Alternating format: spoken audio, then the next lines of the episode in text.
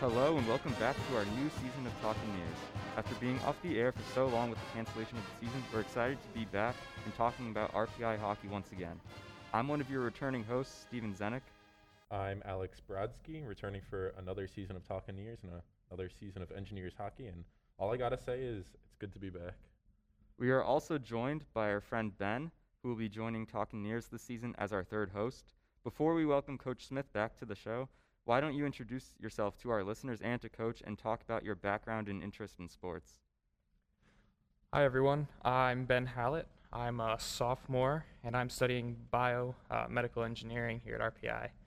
I've been big into music and sports my whole life. My dad played uh, college football at UMO, and I got to see some of his highlights from back in the day. And that was a big thing I loved to watch uh, in high school it really encouraged me to do well and continue sports. I joined the Red Army through a couple of my friends that did this year, and I'm really excited to be here. Thank you. Yeah, we're happy to have you, Ben. Now that you've met our new host, it's my pleasure to welcome back head coach of the Engineers, Dave Smith. Coach, it's great to see you again. It's been almost a year since we last recorded in November. What was your year like, and how excited are you to play your first game on Saturday when you face off against Union? Well, it, it's great to be back. It's great to have you guys here doing a podcast, talking about engineers hockey, and um, equally as great, maybe greater than seeing you guys again, is the fact that we're practicing and approaching your game. As much as you guys are awesome, that uh, it's better to practice and play. Um, I, I, you know, a lot has happened since March 2020, since our last podcast in November. Um, really, it's been about chemistry. It's about recruiting, developing relationships, and preparing for, you know, the unknown.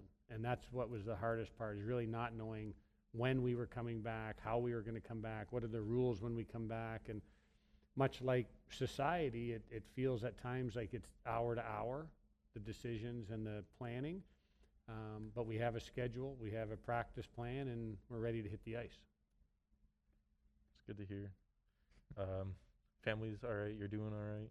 Oh yeah, yeah. Family. I, I probably should have talked about that first. our pillars, but uh, you know, my wife is a professor here. I don't mm-hmm. know if any of you guys have ever had a class with her. She's in the in the HASS or the Cog Sci department, and um, she's phenomenal. And it's actually her birthday today. We'll kick that off with a birthday oh, shout out nice. to yeah. Dr. Tell, Susan. Tell her we Smith. wish her happy birthday. Yeah.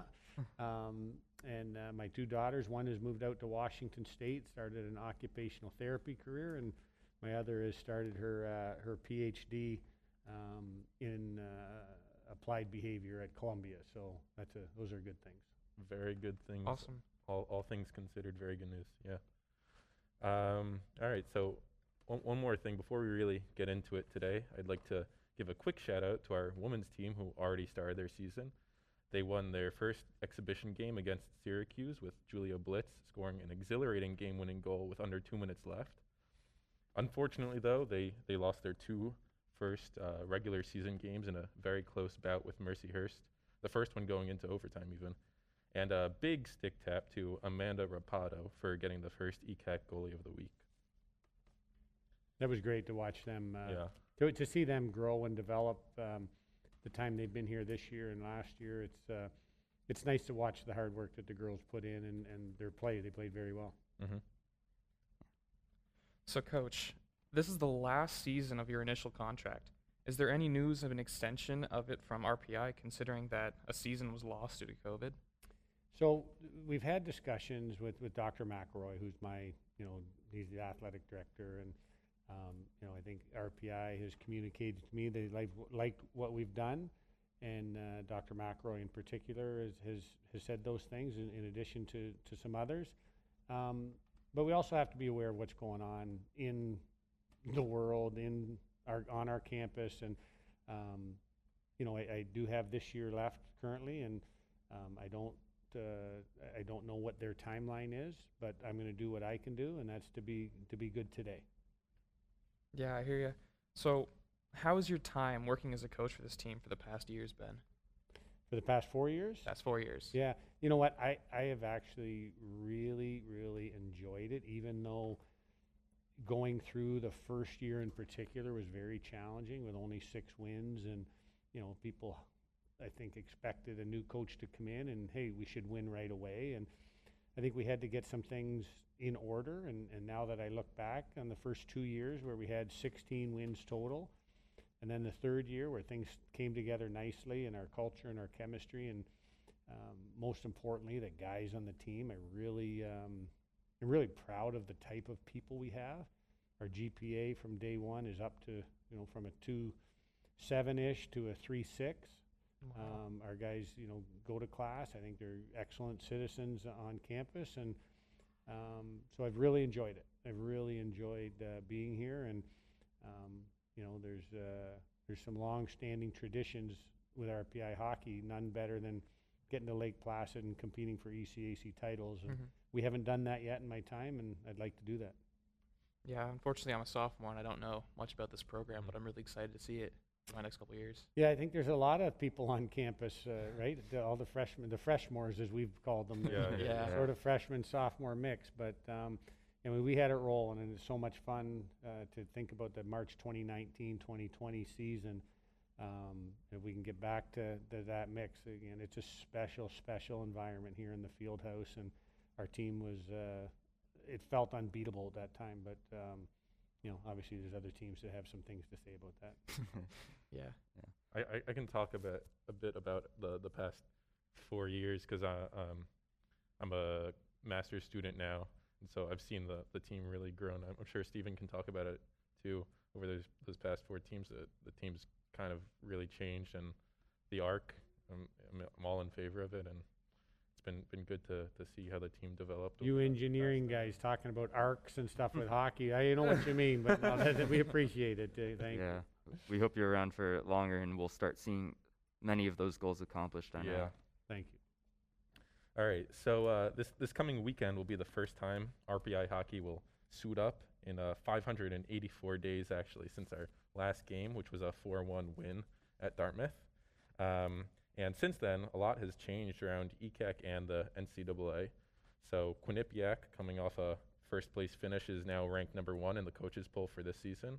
And also in the time off from COVID, Dartmouth contracted a new head coach, Reid Cashman, who although he's been with their program for over a year, has yet to coach a regular season game, which is a, a bit interesting. And then um, one last change is the new NIL rules making player endorsements now possible. So, with all that being said, um, the Engineers have also seen a, quite a few changes. Since we last played, the team has lost eight players to the transfer portal and gained five transfers.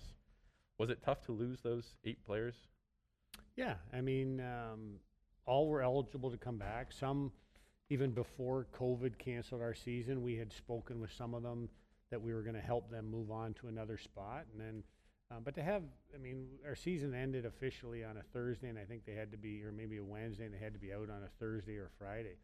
The, the proper goodbyes weren't weren't had, and um, other guys that transferred, uh, I'm happy that they found places that they were comfortable with. Disappointing because to a man, they all said they didn't want to leave, but Mhm. they, they, they felt they had to for their professional aspirations as a hockey player. And while disappointing, at least we understand it. And um, the guys we've added, I think, are excited about the opportunity of, of what can be here at the field house. Yeah, so how important are those new five new transfers and do you feel that they'll help fill the holes that outgoing players left behind? Yeah, our, our goal with the transfers was to gain some experience. Um, we talked about the freshmores, and I think we had uh, um, nine or 11. Again, I probably should know off the top of my head, but the numbers confuse me at times. But two brand new to RPI freshmen that have never played hockey before, or uh, college hockey, and Jack Watson and Reed Leibold. And then I think it's nine sophomores that were sort of here, sort of not here, similar to Ben your experience, in that they're Mhm. sophomores, but they're they haven't really practiced or played with us. The new guys, whether it be Jake Lee, um, T.J. Walsh, Baxter, um, Seller has been here for a year and a half, or Justin Adamo. Um, they're really important because they've got games played. Mhm. They've experienced college hockey, and um, we're actually not young. We're just new together and we've got a bigger roster and it's going to be a challenge because our young guys are, are very talented and very ready to experience college hockey and we have to balance that with um, you know, putting the best lineup out there every night. So that that's going to be the biggest challenge of the year. But those new guys definitely will help. Yeah, I, I know. I'm particularly excited for some of the new transfers. Uh, they all have different skill sets and add a lot to the team uh, from what I've done, and I can't wait to see them in the cherry and white on the ice. So with this uh, season off, pretty much because of COVID, there really wasn't a g- games or coaching to be done. Did um did this allow you to spend more time scouting and recruiting? Well, um, RPI had instituted a, a non-travel policy, and college hockey in general made a dead period from I'm going to say maybe May around May or June of 20 to June 1 of June 1st of 2021. So off-campus recruiting wasn't happening, um, but we we did really two types of video watching. We watched college and pro hockey to see what we could take away from what other teams are doing. We had a very detailed plan that, that broke down hundreds of games. Um, and then we watched a lot of prospects on video, and, and you break down their games and you, you make clips, and um, it was very active. Um, and video recruiting can be dangerous, but during a pandemic, it was very beneficial. And now we, we're out there watching a lot of the players we were tracking on video or had tracked live or on video prior to March 20. I'm glad we could have a positive spin to these uncircum um yeah un uh, unwanted circumstances. Yeah, it, it's it's uh, well, nobody nobody wants to do all the things we're doing, right? Like, Mm-hmm. a- and I think it, it it's probably some of these things are okay. Like, it's not a bad thing to wash your hands more often, right? We can tolerate masks. Um, there's a lot of things that we can we can do, especially when we know that we can play in practice as a hockey team, Mhm. right? No different than in-person classes. As we mentioned, my wife is a professor, and you know the online. There's a time and a place for it, and it's just not as beneficial when you can look somebody in the eye and and see them in your classroom or you know on the ice. So uh, it's not that hard to to put a positive spin when you really get down to um, what are the brass tacks, what are the important things that are uh, that each person and, and team need. hmm So, because of COVID, again, it's a overlying topic of this uh, podcast, unfortunately. But um, the NCAA introduced extended eligibility. It seems like it would be handled on a case by case basis per player. Is that still going to be how you and the staff handle it for the players? Or are you allowing every player on the roster to use it since the team missed a whole season? So the NCAA has given a blanket waiver that every person that was in college athletics, the COVID year is a free year. So it doesn't matter what I say or what anybody says, any coach says, that every athlete gets a bonus year. Um, now, that bonus year, it's up to the relationship between the player and the coach, whether or not they come back to this team or they could transfer, right? Or they could just finish playing. And we're seeing all sorts of those things happen around around the country. And some guys say, "Hey, four years is a long time at this place. I want to play my fifth year somewhere else."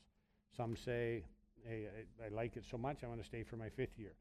Some coaches are saying we need to move on and and and build with our young guys coming in. So all of those things we talk with our guys about and and know that it they're all in if they're here. And then you know the future is decided when uh, when the time is right. So, on that topic, this season you have two fifth year players returning and taking advantage of the extra year of eligibility that was given to all players. Was it big for the team and program convincing Lyndon Marshall and Shane Seller to return for that extra season? And how important are they to the culture and team?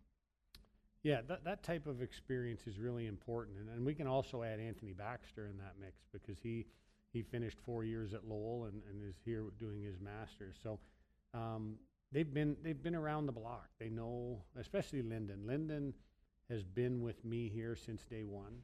Um, he's critical to, um, to to really knowing how the program operates, which is so important. And um, you know, Shane Seller's now been here two years, um, or going on his second year.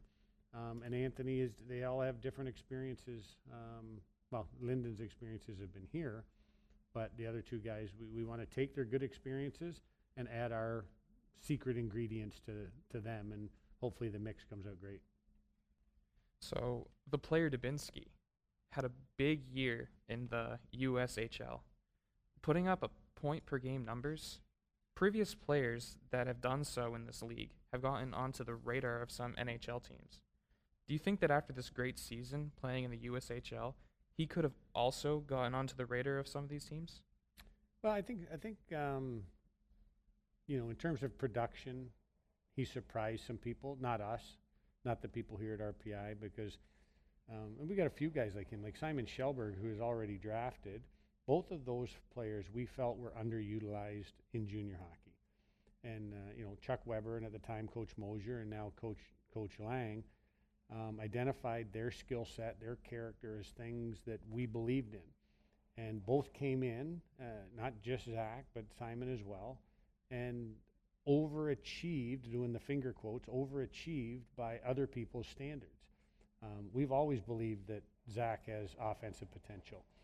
Um, I think we have to let this play out because at the NHL level, size is a very important factor. And Zach's not a big guy but he's shown that he can play. He's shown he's got high IQ, and it was nice to see that he showed uh, the offensive production last year in Omaha. Yeah, that was actually my follow-up question about his size. You think that he could uh, possibly become a free agent of the NHL?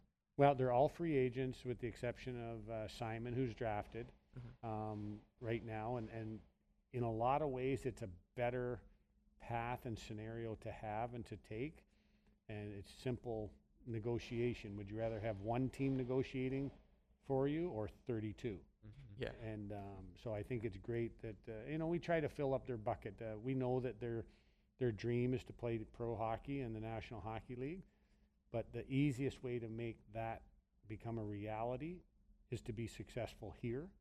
And uh, Zach's off to a great start in his first year, which unfortunately ended due to injury, but Mhm. had a great last year in Omaha, and uh, we're expecting great things from him.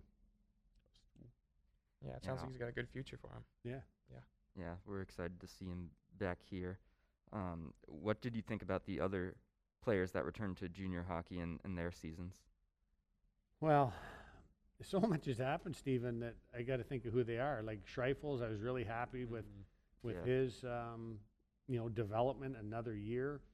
Um, who else? Who else was there? Uh, I think Jack Brackett, right? Uh, Jack Brackett went. He, he ended up you know only playing part of the year, but um, his speed is electric. But so that again another year. I haven't yet seen a player take another year and get worse. Um, so th- Right. they're such good kids. They work hard. They're not kids. They're such good young men who work hard and focus on their game. And I think all of them benefited benefited from it um, from the opportunity to play.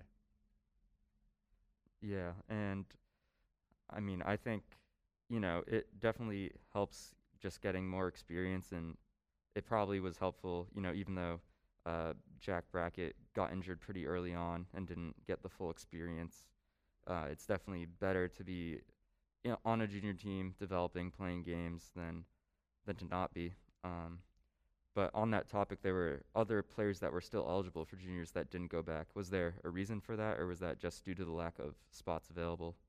I think I think both. Again, not not trying to i- single anyone out. Right. I know there was those opportunities that some guys said, "Hey, I just want to." Um, we had a couple surgeries. A couple guys had surgeries. Um, a couple guys wanted to focus on school, and um, a couple guys just didn't want to go back to junior, and a couple guys had cha- challenges finding spots. So when you put all those things together, I think the right guys, uh, the guys that were able to, went and played, and I don't think anybody was forced into something they didn't decide on their own. Yeah, and you said um, you've never seen anyone do worse from a, an extra season, but of course, injury is always a, a risk if you're playing.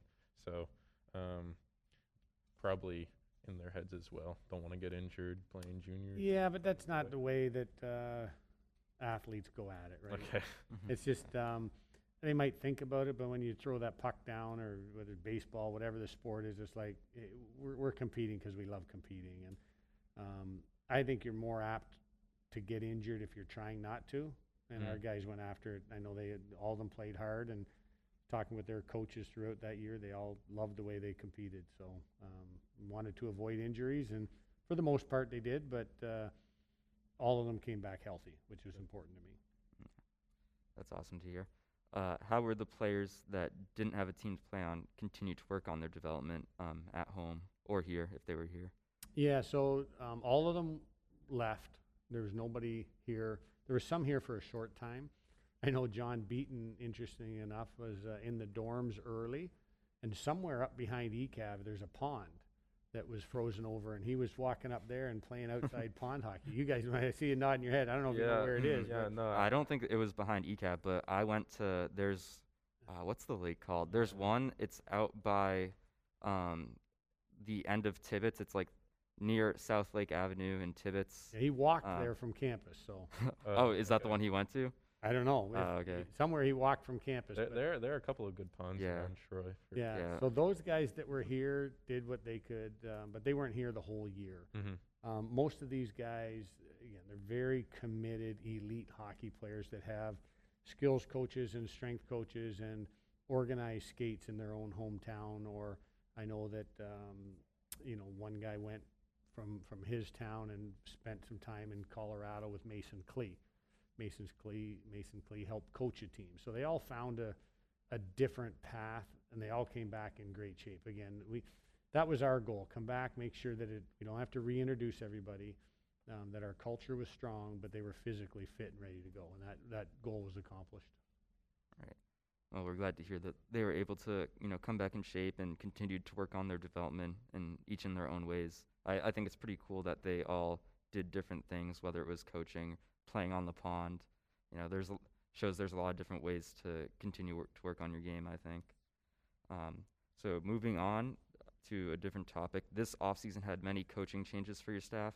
Coach Mosier was hired as an assistant coach at UVM, and Mathias Lange was promoted from director of hockey ops to replace him. Is it a big blow to the program to lose Coach Mosier? Um, the answer, the simple answer to the question is yes, because Scott's terrific. I mean, he's a bright, young, up and coming coach who has a terrific rapport with everybody he comes in contact with, from players, recruits, fellow staff, fellow competitors to administrators. He's just he's a wonderful human. I've been with Scott since he was 16 or 17 years old. We recruited him out of Double A hockey in Buffalo. He's just a special kid, special young man now. Um, coached him. He was a captain for me at Canisius. He coached with me at Canisius. I brought him here to RPI, and I had a hand in him going. The the coach at Vermont is a good friend, and I told him, I said, this, this, Scott's a great coach, and if Scott thinks it's best for Scott's career to go, then I'll absolutely do what I can to help him get what he wants. And um, at the same time, you know, we hang on to Coach Weber, who's you know one of the best assistant or associate coaches in college hockey. Um, his resume, in my opinion, is unmatched um, with most with assistant coaches, um, and I'm sure there's somebody could challenge that. But he's he's terrific. You know, two-time champion in the East Coast League, head coach in the American League for multiple years, head coach in the KHL, head coach in the European League. Um, so we we maintain that chemistry, and to move Coach Lange up um, into a full-time assistant coach's position was the plan for Matthias.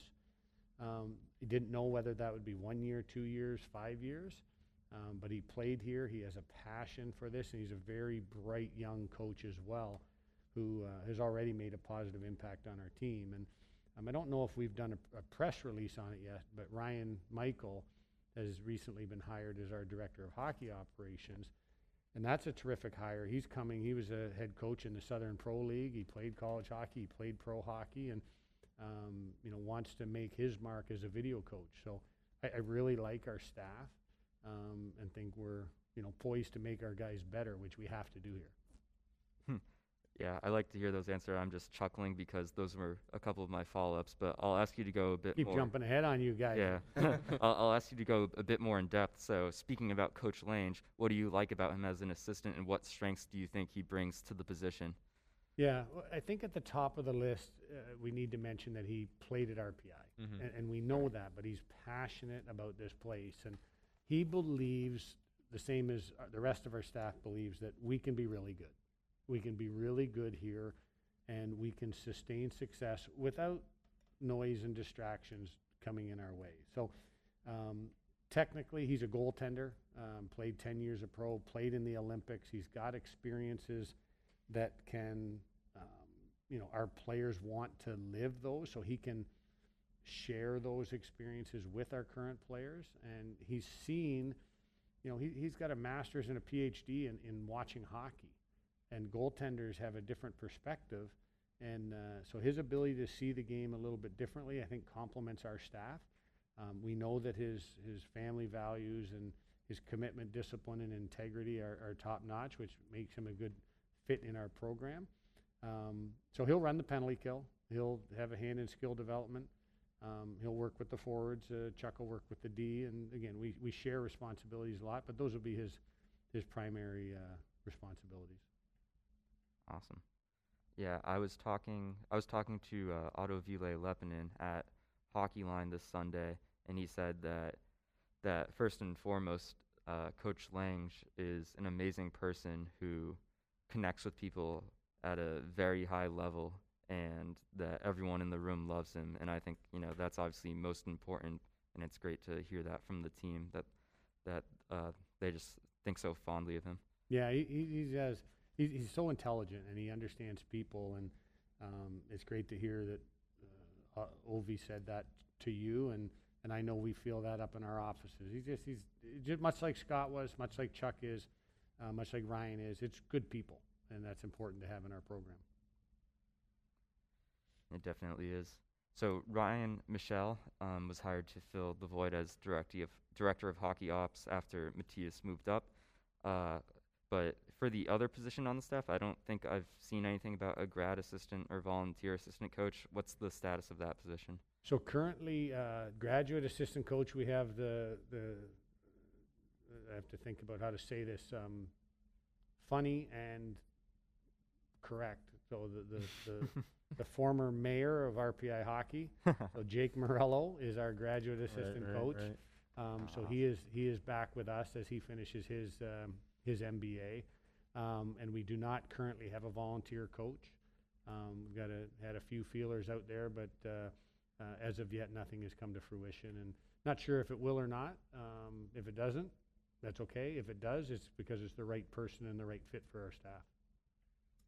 Mm, yeah, I I like that uh, you're not going to just make a hire to make a hire. You're only going to do it if you think it's the right person who's going to fit in well with the program. Yep, and we've been fortunate. A guy like Mike Lisi, who was our volunteer a couple years ago, he leaves here. He goes to the Western Hockey League. He goes to the USHL. Now he's the head coach in the North American Hockey League, and um, that's the that's the path we want these uh, you know young coaches to say, hey, I can do that through RPI. I learned from my experiences. Nate Skidmore was our volunteer coach. He went to the North American League. Now he's an assistant coach at Williams College, and that's uh, exciting for them. And in a two-year span, Nate uh, has really climbed the ranks. Yeah. Yeah.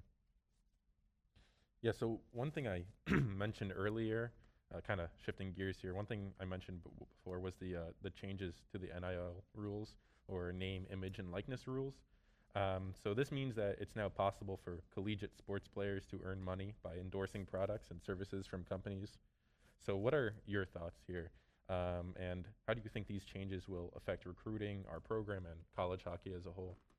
Well, it's a big question. Yeah. Um, I'm, I'm, I'm, I'm good with it. I think that the, the players should be able to benefit from, I mean, we all own our own name, Mhm. our own image, and our own likeness. And um, none of us, as individuals and humans on the planet, should be taken advantage of financially or have somebody else gain financially in, in with our name, image, or likeness. So I'm very supportive of it. I also like the rule. I don't have anything to do with it. Mm-hmm. I don't have to Right. try and arrange it. Um, you know, if a player comes to me with an opportunity, I ask him two questions and tell him one thing. I ask him, do you have an attorney to read the contract? Do you have an accountant to help you with the finances? And have you shared it with compliance? And that's, that's my role. So um, I think it's, uh, you know, I think we have a little bit of a, a illusion that it's going to make millionaires out of a lot of college athletes. I think what it's going to do is it's going to, you know, be a few thousand dollars of spending money here and there. And I think as we get back to our winning ways and we, we start, you know, raising the buzz here in the field house, um, I think some of our guys are going to have those opportunities. Um, I hope they do because Mhm. I think the community here is maybe a little bit scared of the millionaire price tag that's talked about Yeah. and it's existing in, in maybe some of the big time SEC or Big Ten football. But uh, but here, the ability to um, have a contract with, with somebody local that recognizes the value of an RPI athlete, not just hockey, an RPI athlete, I think is uh, I think it's great and something that we could potentially benefit from down the line. Yep, yep. Um, all right, now just one thing I'd like to highlight uh, is this weekend's exhibition game against our rivals. So, what things do you hope to gain from this exhibition game? Well, see if my suit still fits. Um, not sure what I'm going to wear. Am I going to wear a jacket, a suit coat? You know, a lot of things happen a little differently for coaches, but our first priority is everyone is going to play. Mm-hmm. Um, everyone that's healthy will play in the game. And the criteria that I had, um, and I've shared this with the guys, is that yes, we're playing to win, but we've had a lot of guys that have had to sit out, whether it be, um, you know, a year or half a year.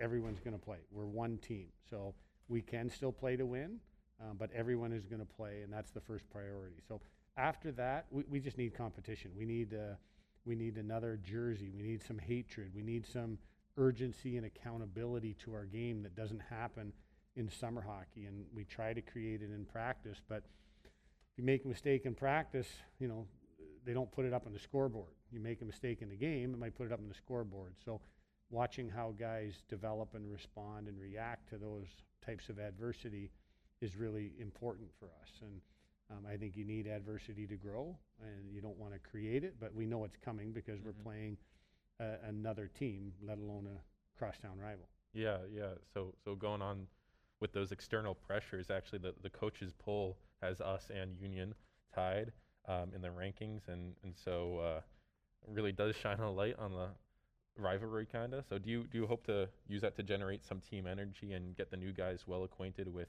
our team culture and our team history? Yeah, so we've been at this, you know, for a long time about the culture and chemistry that we have, and we set our own expectations. Uh, I think the coaches poll is nearly impossible to figure out how people vote and where do we get information. And the reality is that I expect most coaches are doing what I'm doing, and you sort of just pay attention very little to the other teams. And then you look and say, all right, who played last year? Who's been in the news in a positive way? Who's been in the news maybe in a negative way? And you just throw your vote down. And um, I know we talked a little bit before offline about it, but uh, I, I'm okay with where they pick us. It's it's a spot, and no one's played a game, so let's check back in and after 22 league games and Mhm. see where we're at. Yes, sir.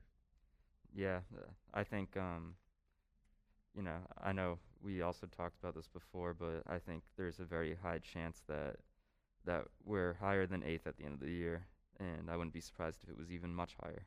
Um, but sticking with the exhibition game, are there any players on the team that you're particularly excited to see on the ice playing in a competitive game, especially since it's been a little while for a lot of guys? Mhm. Um, everybody. I mean, uh, I, I could almost go across the roster and like Tour Linden looks great. Nick Bowman looks great. Nick Bowman's filling the net in practice, looks great. Justin Addamo is so so big at you know 6'6", 250. Um, that's a nice element. Anthony Baxter's smart and responsible and competitive back there um, with his experience. Our two young defensemen, Surti and Davies, are you know I think they've got special feet and and length that that we like. Um, I mean, Jack Brackett's going to be one of the fastest guys in college hockey. I mean, Henri Schreifels looks like he's going to be a dynamite college hockey player. I mean, Dubinsky we've talked about. You know, the list is long. I, I'm I'm just I'm so excited. I don't think I can name everybody, but uh, I, I almost did. Just about. Yeah, but that's a good thing, you know. If all these guys are playing so well in practice, you know, it just creates more depth and it creates you know a very competitive team with all that talent. Yeah, our biggest challenge is, is numbers. You know, we, we would probably prefer a roster of 27 or 28, and we're at 30. Um, so it's important that our culture and our chemistry is strong and our communication is very clear with these guys. But um, I really am, am, am proud of what our leadership group has done, and I like what our guys have brought to the table here in the early going and ready to play a game. With the big game being this Saturday, is there any last minute improvements that we need to do in practice to be ready for it? Yes. Um, you know, if we're doing our job as coaches, we're last minute improvements every single day. Mm-hmm. So this week, and the way the rules are, we're still only four hours a week with our guys on the ice. Um, so tomorrow, actually Thursday, is a day off. Um, now they can they can come out and skate if they want. It's totally up to them if they choose to, but they can they can get better by resting. They can get better by just recharging, and we'll have a plan in place for when we hit the ice on Friday, and whether it be stretching beforehand or everything is designed so that we continue the upward arc, to use uh, steal someone else's term. Um, but that upward trajectory is so important that um, you know we want to get better every day. Right now, you know, our power play was awesome today, which means the penalty kill wasn't as good, right? Yeah. So two days ago, the penalty kill was awesome. you know what the story goes, right? So um, we'll see. We, we we need another team. We need referees. We need adversity. We need to to learn to respond as a group, thinking as one. Yeah, and hopefully uh, us, the, the fans, can provide some uh, encouragement on Saturday. We'll, we'll, we're trying to get a, a gang out there and kind of pack the house and get the field house environment uh, away at Union. So we'll, we'll see what we can do there from the stands. That would be terrific. Yeah, we, we definitely we can't wait to see this team on the ice Saturday. Uh, Red Army will be in Schenectady for the game in sections eight and nine, uh, cheering the team on. Uh, so for any RPI fans that are coming to the game, make sure you buy your tickets for those sections because those are the sections that RPI fans usually take over in Schenectady. Uh, and yeah, let's make the game look and sound like it's at the Houston Houston Fieldhouse instead of at Union. Uh, Coach Smith, we thank you for your time as always. It's awesome to be back here with you again, and we can't can't wait for the season to start and see how the team's doing and progressing. Well, and and for those that are new to the podcast listening, um, Red Army is important to the history and tradition of RPI hockey, and um, we hear it from recruits. We hear that we hear the chants. It makes it a special environment, and to be able to do the podcast and the time and the energy that you guys put in, and the preparation behind the scenes, and all of those things um, make a difference for our program. And I'm looking forward to, to having this chat with you guys on a regular basis. Yep.